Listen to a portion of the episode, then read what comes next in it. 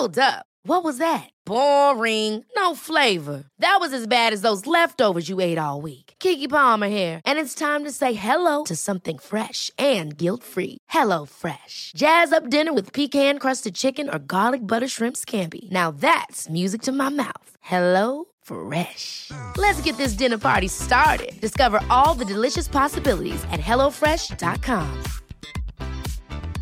I'm Sandra, and I'm just the professional your small business was looking for. But you didn't hire me because you didn't use LinkedIn jobs. LinkedIn has professionals you can't find anywhere else, including those who aren't actively looking for a new job but might be open to the perfect role, like me. In a given month, over 70% of LinkedIn users don't visit other leading job sites. So if you're not looking on LinkedIn, you'll miss out on great candidates like Sandra. Start hiring professionals like a professional. Post your free job on linkedin.com/people today.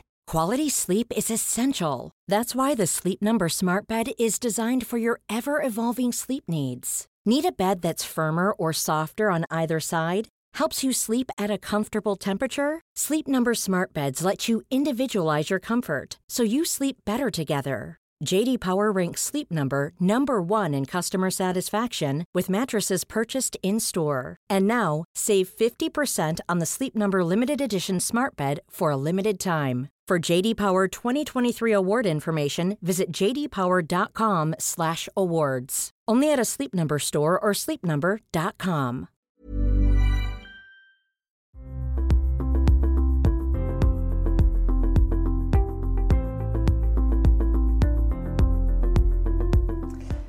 Antoine, vous êtes neurologue, écrivain et auteur de deux livres sur la guérison, Guérir quand c'est impossible aux éditions Marabout et Le cerveau m'a beaucoup déçu, l'esprit non aux éditions Trédaniel. Qu'avez-vous découvert dans votre pratique de neurologue sur le pouvoir du cerveau et celui de l'esprit? Ben, c'est une longue histoire, hein, parce que j'ai commencé la neurologie il y a plus de, de 30 ans. Et c'est vrai que j'ai commencé mon, mon activité de neurologue un peu tout feu, tout flamme, en me disant, ah, c'est formidable, je vais être au contact avec le cerveau, avec euh, une meilleure connaissance de moi-même, une connaissance de la conscience, et euh, il va y avoir des progrès forcément euh, pour le traitement des grandes maladies. Et c'est vrai qu'au bout de 30 ans, ben, j'étais un peu déçu par le cerveau, puisque en 2021, on ne soigne, on ne guérit aucune grande maladie neurologique dégénérative. Alors on ne sert pas à rien, on aide et on traite les symptômes de la maladie de Parkinson, de la sclérose en plaques, mais on ne guérit pas ces maladies. On aide les patients qui ont une maladie d'Alzheimer, mais encore une fois, on ne guérit pas cette maladie. Donc finalement, le cerveau m'est apparu comme euh, un organe assez peu performant, puisque comparé à d'autres organes, par exemple le foie, vous pouvez enlever un tiers du foie, il se reconstitue. La peau, on connaît toutes les, tous les capacités de, cicatris- de cicatrisation de la, peau. Eh bien finalement, cet organe qui est très surestimé par les neurosciences, où on nous dit c'est formidable, si vous voulez comprendre ce que vous êtes, si vous voulez comprendre la conscience, eh ben, il faut étudier le cerveau. Ben, finalement, cet organe est finalement assez en retard par rapport aux autres organes et a beaucoup moins de capacité de réparation, de récupération. Donc, euh, c'est vrai que j'ai écrit ce livre euh, pour exprimer ma déception de neurologue par rapport à cet organe. Et je me suis dit, comme c'est un organe qui m'a déçu, comme le cerveau, euh, dans ses capacités de régénération, reste quand même un, organe en retard par rapport à, d'autres organes, ben, je me suis dit, il faut que je cherche au-delà du cerveau, d'autres voies de guérison possibles, d'autres voies qui pourraient euh, permettre eh ben, de, faire plus que ce que notre corps et notre médecine purement axée sur le corps et sur le cerveau nous propose aujourd'hui. C'est pour ça que j'ai regardé s'il n'y avait pas d'autres voies de guérison possibles en dehors de la médecine conventionnelle et ça a été un peu à la racine de ces deux livres.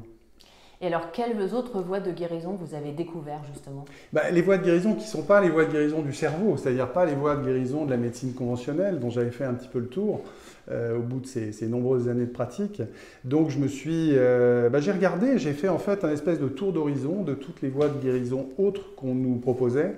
Et c'est vrai que les voies de guérison spirituelles, euh, donc qui prenaient leurs racines dans la spiritualité, qu'elle soit religieuse ou non religieuse, hein, laïque. La spiritualité, c'est pas simplement euh, l'Église, hein, c'est aussi tout ce qui concerne l'esprit, indépendamment d'une euh, tradition religieuse. Eh bien, toutes ces, ces- voies de guérison qui, euh, justement, s'appuyaient sur un effet de l'esprit sur le corps et un effet de la spiritualité sur l'évolution des maladies. Toutes ces voies de guérison m'ont beaucoup intéressé et j'ai commencé à étudier beaucoup les guérisons inexpliquées, les miracles. Alors les guérisons inexpliquées, c'est la version laïque des miracles. Euh, les guérisons inexpliquées, elles sont tout à fait acceptées par la médecine conventionnelle, puisqu'il y a des tas de, publications là-dessus.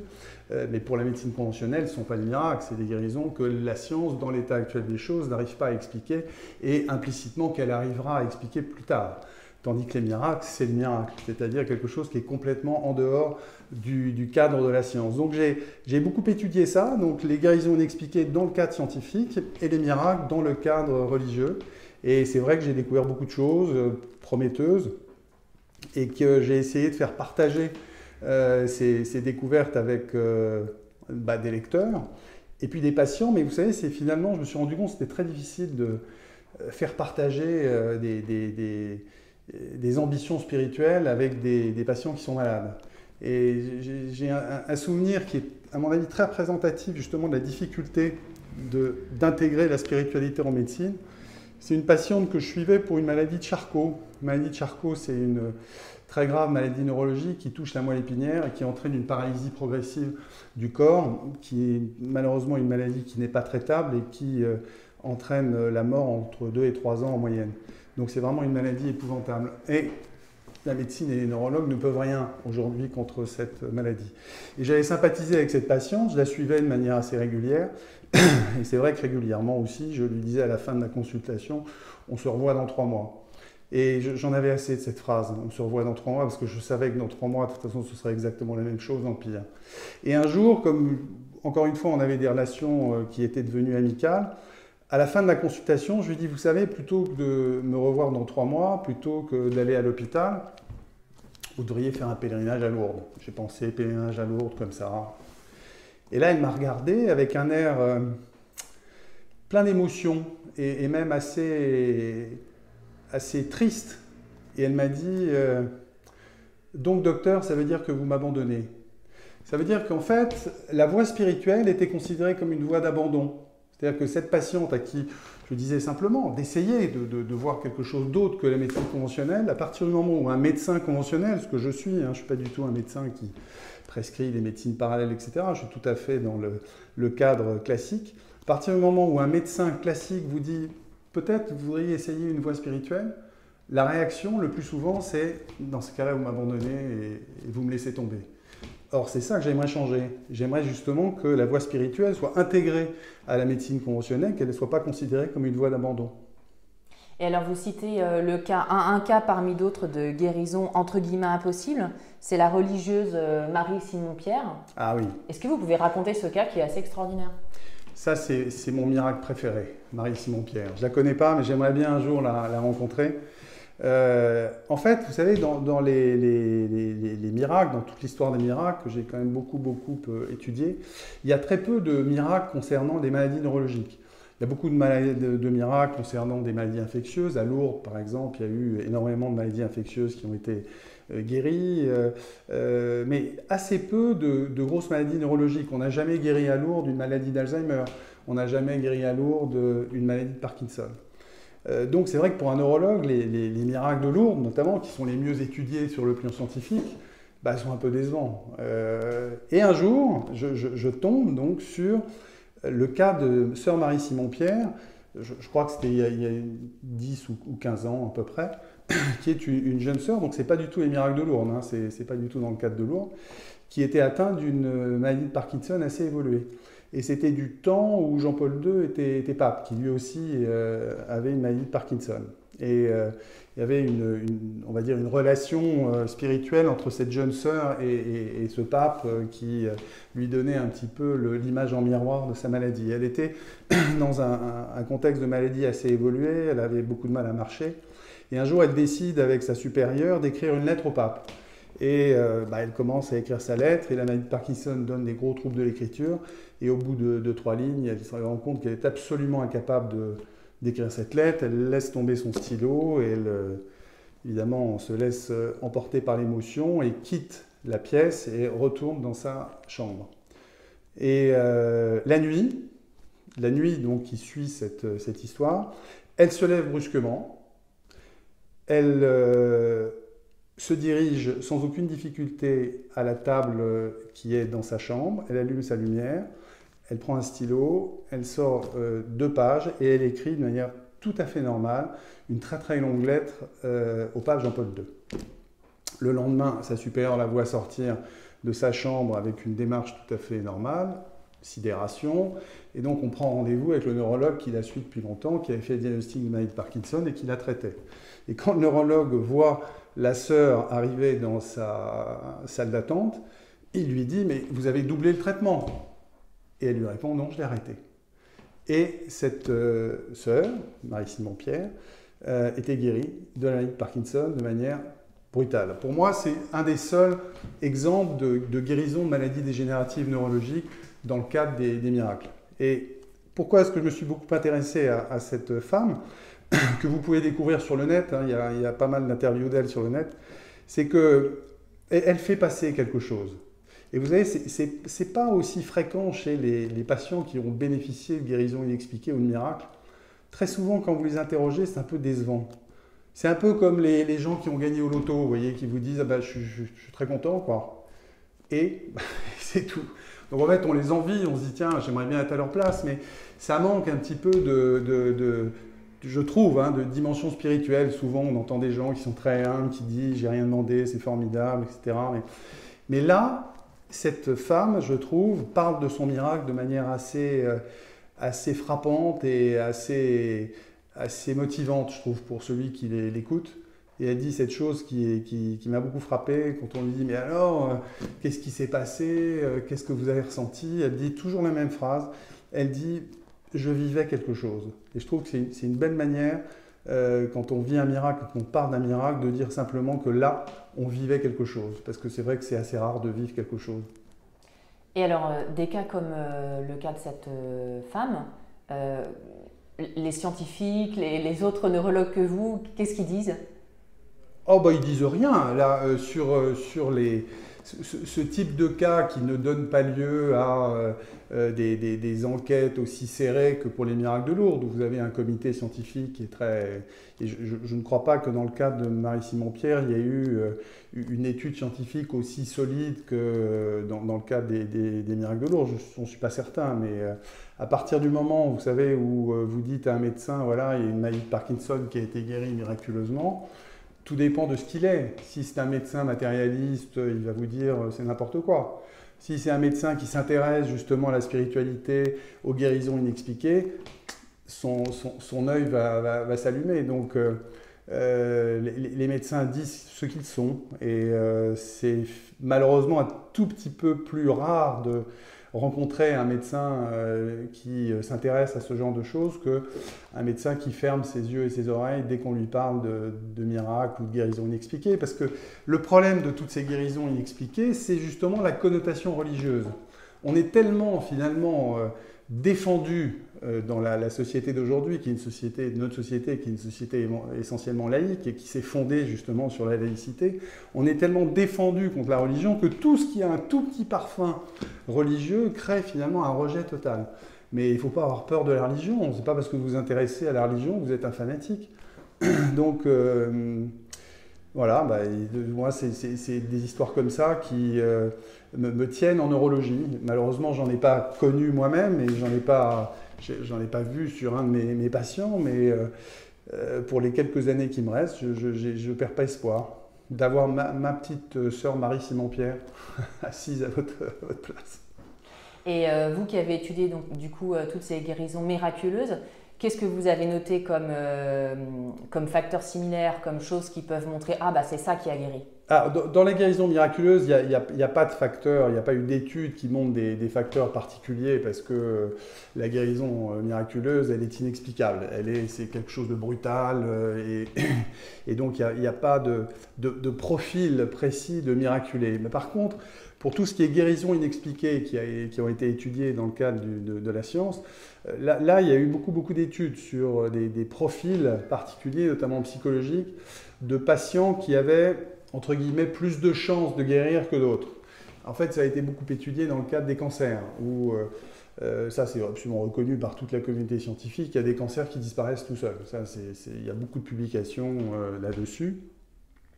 Il y a plus de, 1500 cas, je crois, qui ont été publiés dans la littérature médicale et, scientifique.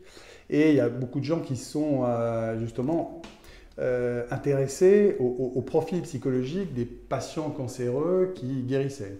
Alors, il y a des cancers dont on guérit plus facilement que d'autres parmi les cancers où, il y a beaucoup de guérisons inexpliquées qui ont été euh, euh, rapportées, il y a neuroblastome chez l'enfant et le mélanome chez l'adulte. Mais ça, a été décrit un peu partout. Alors, les, profils psychologiques, euh, ça a défini ce qu'on a appelé l'esprit de guérison. Est-ce qu'il y a un esprit de guérison? Alors là encore, on y croit, on n'y croit pas. l'esprit de guérison, c'est quoi? Bah, C'est une, certaine, finalement, un, certain profil psychologique qui, semble-t-il, favorise la guérison inexpliquée. Alors c'est quoi? Euh, Il y, a trois éléments essentiels. Le, premier élément, c'est d'abord de croire contre vents et marées que vous allez guérir, malgré ce que vous disent les médecins. Si les médecins vous disent, écoutez, vous avez un cancer généralisé, euh, euh, les, choses se, comptent sur quelques mois, non.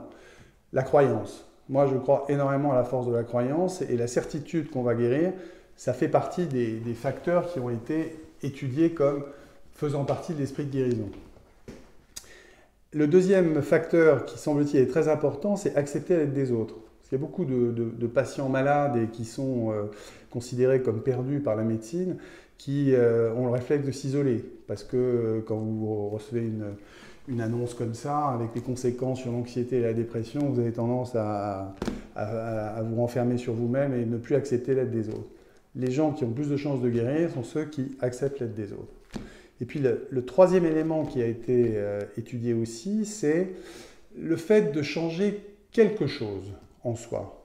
Ce quelque chose qui en fait alimente depuis parfois des années, depuis parfois toute la vie, eh ben, une anxiété chronique, un état mélancolique, un état dépressif, qui est un facteur à, l'évidence favorisant un certain nombre de maladies. Il y a eu beaucoup, beaucoup d'études qui montraient que la dépression, l'anxiété avaient un impact sur l'immunologie, avec une diminution de nos défenses immunitaires qui laissait la porte ouverte à des infections. Donc euh, à partir du moment où, lorsque vous avez cette annonce de cancer, je parle du cancer parce que c'est vraiment là-dessus que ça a été beaucoup étudié, si vous arrivez à faire une démarche qui change quelque chose, c'est-à-dire qui change un certain nombre de comportements que vous avez eus euh, dans la vie, Parmi les comportements, bah, il y a justement le comportement qui est de euh, ne pas penser à soi. C'est-à-dire, vous voyez, les patients qui sont en permanence dans la suractivité et, aussi dans le surservice. C'est des gens qui n'arrêtent pas de rendre service, de sacrifier pour les uns et pour les autres, et qui en fait sacrifient leur individualité et leur, euh, leur espace personnel. Si pendant le, trajet et le cours de cette maladie, vous arrivez à changer cette manière d'être et à changer cette manière de vivre, si vous changez ça, eh ben vous avez une chance de... A lot can happen in the next three years. Like a chatbot may be your new best friend. But what won't change? Needing health insurance. United Healthcare Tri-Term Medical Plans are available for these changing times. Underwritten by Golden Rule Insurance Company, they offer budget-friendly, flexible coverage for people who are in between jobs or missed open enrollment. The plans last nearly three years in some states, with access to a nationwide network of doctors and hospitals. So for whatever tomorrow brings, United Healthcare Tri-Term Medical Plans may be for you. Learn more at uh1.com. Hiring for your small business? If you're not looking for professionals on LinkedIn, you're looking in the wrong place. That's like looking for your car keys in a fish tank.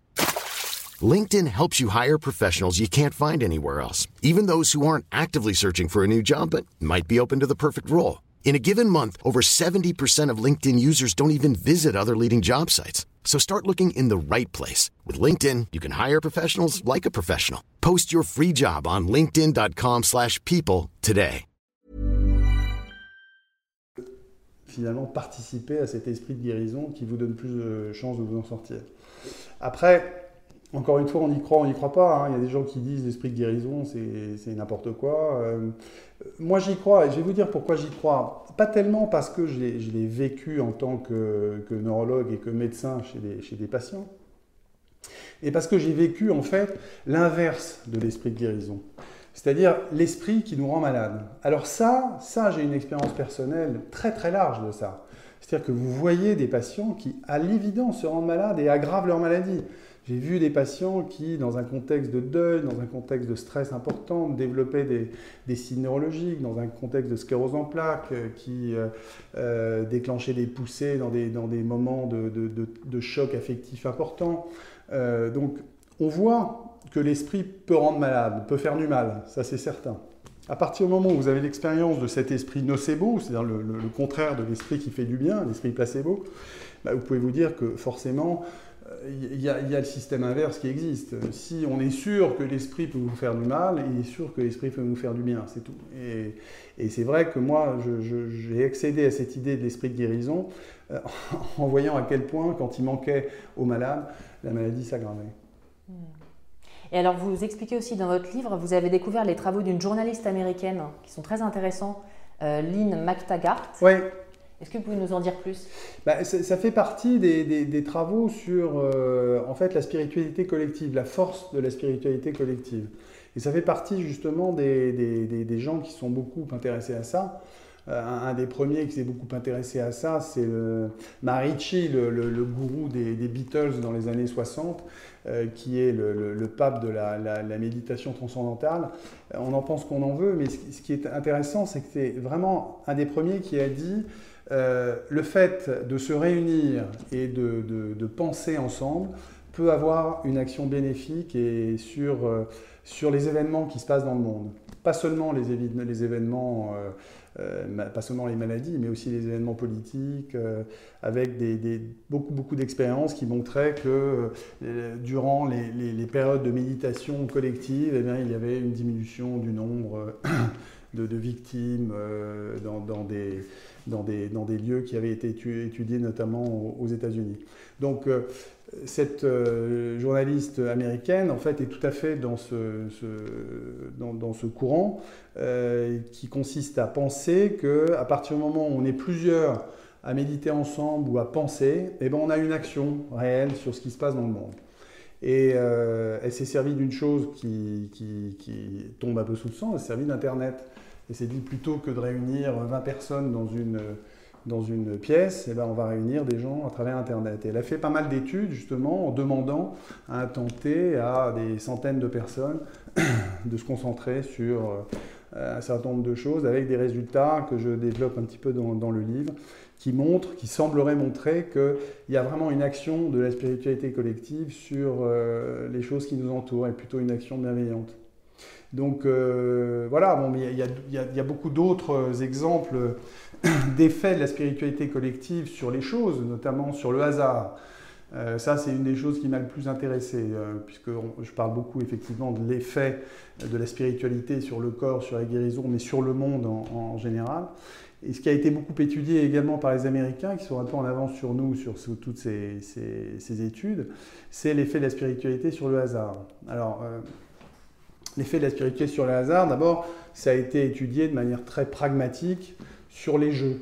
Et on s'est rendu compte sur des études qu'en se concentrant sur, par exemple, un chiffre, quand on lançait 200 fois un dé, eh ben, c'est beaucoup plus que 200 fois en fait. Eh ben, il y avait une toute petite variation qui montrait que euh, la sortie du chiffre était un tout petit peu plus fréquente après euh, un, un, effort spirituel sur, D'ailleurs, c'est pour ça que je conseille à tous les joueurs euh, qui vont au casino de ne pas jouer au hasard, justement, et de se concentrer sur euh, leurs chiffres, parce qu'il semblerait quand même que c'est un, petit effet favorisant. Et puis, donc, ces, gens se sont dit, bah tiens, euh, si on voit un petit effet, on va voir avec plusieurs personnes. Et bah, avec plusieurs personnes, se concentrant sur des tirages aléatoires, ils se sont rendus compte qu'il y avait effectivement un effet un petit peu plus fort. Et euh, ce que ces chercheurs américains ont découvert, moi, ce qui m'a beaucoup intéressé, c'est que euh, ce n'était pas absolument indispensable, lorsqu'on était plusieurs à penser, de cibler sa pensée sur un but précis. Par exemple, s'il y avait un, dé qu'on lançait ou un, ordinateur qui euh, générait des nombres aléatoires, si on était une dizaine de personnes dans la même pièce, on n'était pas forcé de se concentrer sur un chiffre, se concentrer sur l'ordinateur ou sur le dé. Il fallait simplement être ensemble et penser ensemble à quelque chose. Et qu'on pense à l'ordinateur ou qu'on n'y pense pas, le fait d'avoir cette spiritualité ensemble collective avait un effet sur le hasard. Et il y a des gens donc des États-Unis qui ont qui se sont dit bah tiens bah, on, va regarder si euh, on peut enregistrer ça à une plus grande échelle. Et ils ont installé dans une vingtaine de pays des petits ordinateurs qui sont des générateurs de nombres aléatoires qui euh, lancent euh, des, millions et des millions de 1 et 0. Là, c'est plus le pile ou face ou, le dé, c'est des, générateurs de 1 et 0 qui, dans une journée, lancent, produisent un million, voire plus, de 1 et 0. Donc, en principe, le hasard fait qu'à la fin de la journée, vous avez 50% de 1 et 50% de 0. Et ils se sont dit, ben, on va voir si lors des, grands chocs émotionnels qui traversent le monde, où des milliers et des milliers de pensées pensent à la même chose, euh, est-ce que ça a un effet justement sur les générateurs de nombres aléatoires et le hasard? Et on s'est rendu compte que ça avait un effet très significatif, euh, notamment pour le 11 septembre, où euh, on a eu un choc, on va dire, universel partagés par des, millions et des millions de pensées, et eh bien ces générateurs ont tout de suite montré que c'était plus aléatoire, qu'il n'y avait plus 50% de 1, 50% de 0, mais qu'il y avait une déviation significative, comme si la spiritualité, enfin la pensée collective avait un effet d'ordre sur le chaos du hasard et avait donc euh, un effet enregistrable et significatif. Je trouve que ces expériences euh, réhabilitent l'esprit, voyez, réhabilitent les forces de l'esprit et la possibilité que l'on doit accorder à l'esprit d'intervenir sur la matière, évidemment sur notre matière euh, et sur notre corps. Est-ce que vous pouvez nous raconter l'expérience qui a été réalisée par le scientifique Peoc en 85 hein, sur les petits poussins? Alors, le petit poussin de Péoc, ça j'adore aussi cette histoire parce que je trouve que parmi les, centaines de publications sur la, puissance de l'esprit sur la matière, je trouve que les expériences de Péoc sont les expériences les plus, euh, convaincantes et les plus simples.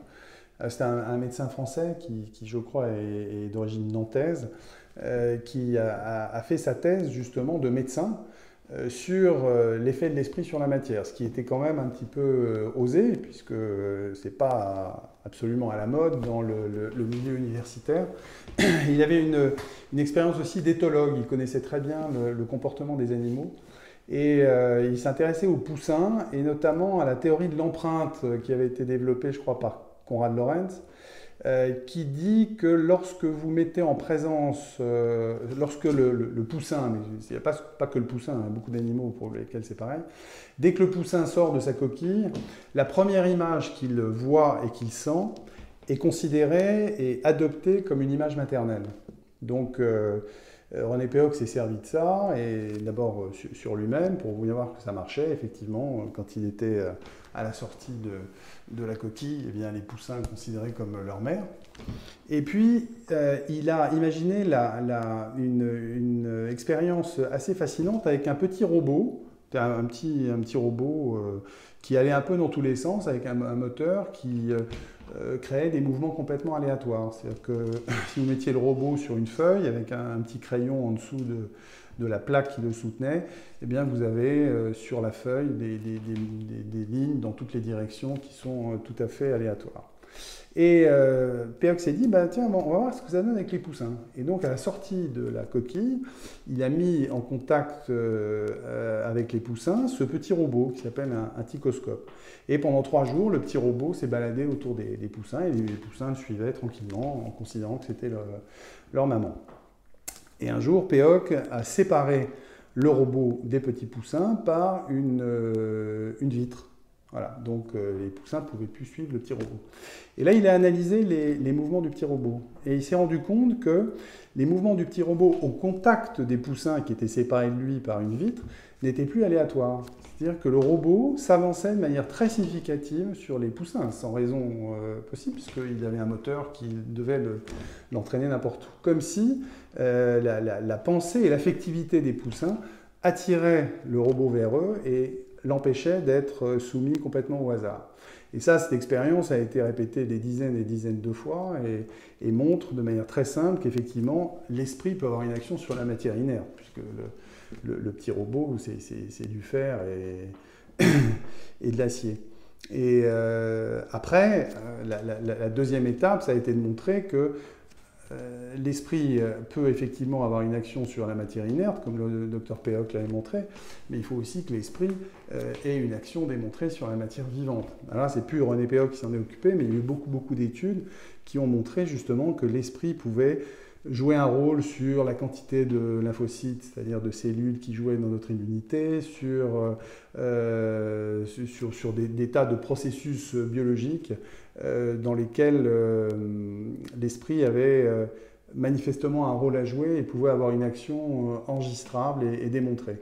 Donc à partir du moment où on voit que l'esprit peut faire quelque chose sur un bout de fer et aussi sur notre corps, bon, bah, c'est pas très très compliqué de se dire, tiens, bah, on peut peut-être étudier ça et faire en sorte que cette force spirituelle soit augmentée.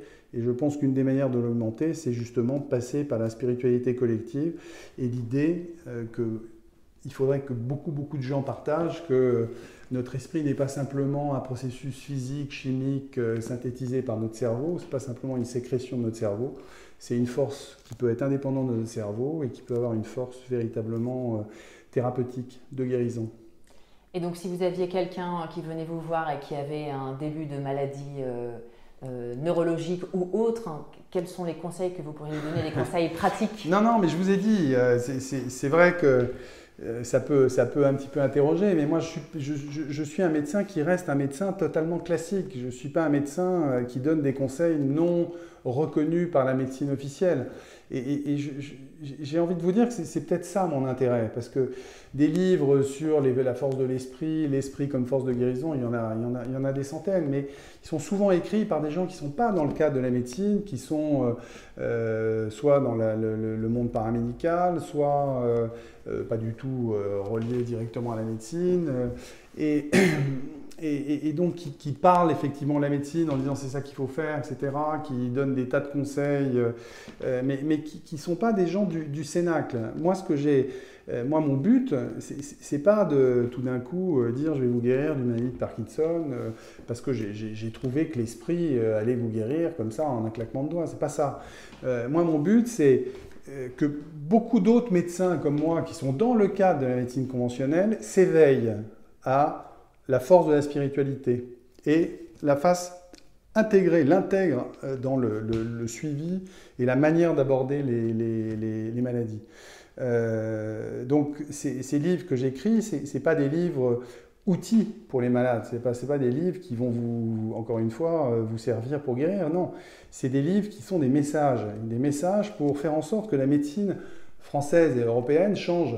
Euh, arrête d'être complètement euh, centré sur euh, les performances du corps et les performances du cerveau et laisse une place de plus en plus importante aux forces spirituelles, qu'elles soient encore une fois dans un contexte religieux, moi j'ai rien contre le contexte religieux, ou dans un contexte laïque, sous forme de méditation. il y a aussi d'autres manières d'avoir une spiritualité que d'aller à l'église. Mais si on va à l'église, c'est très, bien, c'est très bien aussi. Moi, je pense que l'avenir de la médecine, si on veut qu'il y ait un avenir, parce que sinon la médecine échappera complètement aux médecins, vous savez, avec le développement de l'intelligence artificielle, je suis quand même très très inquiet de l'avenir humain de notre médecine. Elle va très très vite se déshumaniser. Mais si on veut laisser un peu d'humanité dans la médecine, il faut absolument que les médecins dès aujourd'hui changent leur vision des choses et acceptent justement cette euh, médecine spirituelle qui intègre tout ça. Pour ça, il faudrait aussi changer les études de médecine, c'est-à-dire il faut les former, les jeunes médecins, plutôt que de leur apprendre des statistiques et de leur faire faire de la physique euh, et, de la, et de, des maths qui ne leur serviront absolument à rien pendant leur euh, pratique médicale. Il faudrait plutôt leur, leur, faire des cours d'humanité, vous voyez, faire des cours de philo, faire des cours d'histoire. Euh, faire des cours de sciences des religions. Donc euh, il faut que les, médecins de demain redeviennent des honnêtes hommes, alors que là, euh, sont simplement des hommes scientifiques qui se préparent simplement à être des valets des machines et de, et de l'ingénierie artificielle qui nous attend. Je pense que l'avenir, c'est des médecins là, qui commencent là aujourd'hui leur médecine, ils ne se rendent pas compte qu'ils ne seront pas médecins plus tard, ils sont plutôt ingénieurs en médecine, donc il faut qu'ils fassent de l'informatique, ça c'est sûr. Mais je trouve que c'est un peu dommage d'accepter de, de, finalement, sans rien dire, que la médecine se déshumanise euh, comme ça. Mais alors du coup, les, personnes qui vont aller voir malheureusement des médecins qui sont un peu des ingénieurs en médecine et qui n'ont pas la dimension empathique et humaine, et qui peut-être vont être complètement démoralisées par un diagnostic. Je pense qu'elles perdent des chances, effectivement. Donc c'est pour ça que je, ben, c'est pour ça que j'écris des livres. Maintenant, après, euh, ces livres, euh, ils, me transforment aussi. Donc je pense que je ne suis, pas le, même médecin que celui que j'ai été pendant, pendant très longtemps, qui était vraiment sur le modèle justement du médecin, on va dire, matérialiste. donc j'évolue, mais j'ai malheureusement pas le, le, miracle au bout des doigts. Vous voyez, je, ne sais toujours pas soigner une maladie de Parkinson, une maladie d'Alzheimer, une maladie de Charcot. Je ne sais pas le faire. Mais euh, je pense que si on est plusieurs dans le cadre de la médecine, plusieurs neurologues, puisqu'on parle des maladies euh, neurodégénératives, à s'ouvrir à cette voie, bah, peu à peu, il y a des petites choses qui vont changer. Et je pense qu'il y aura des voies qui s'ouvriront. Eh ben, merci beaucoup, Antoine. Merci à vous.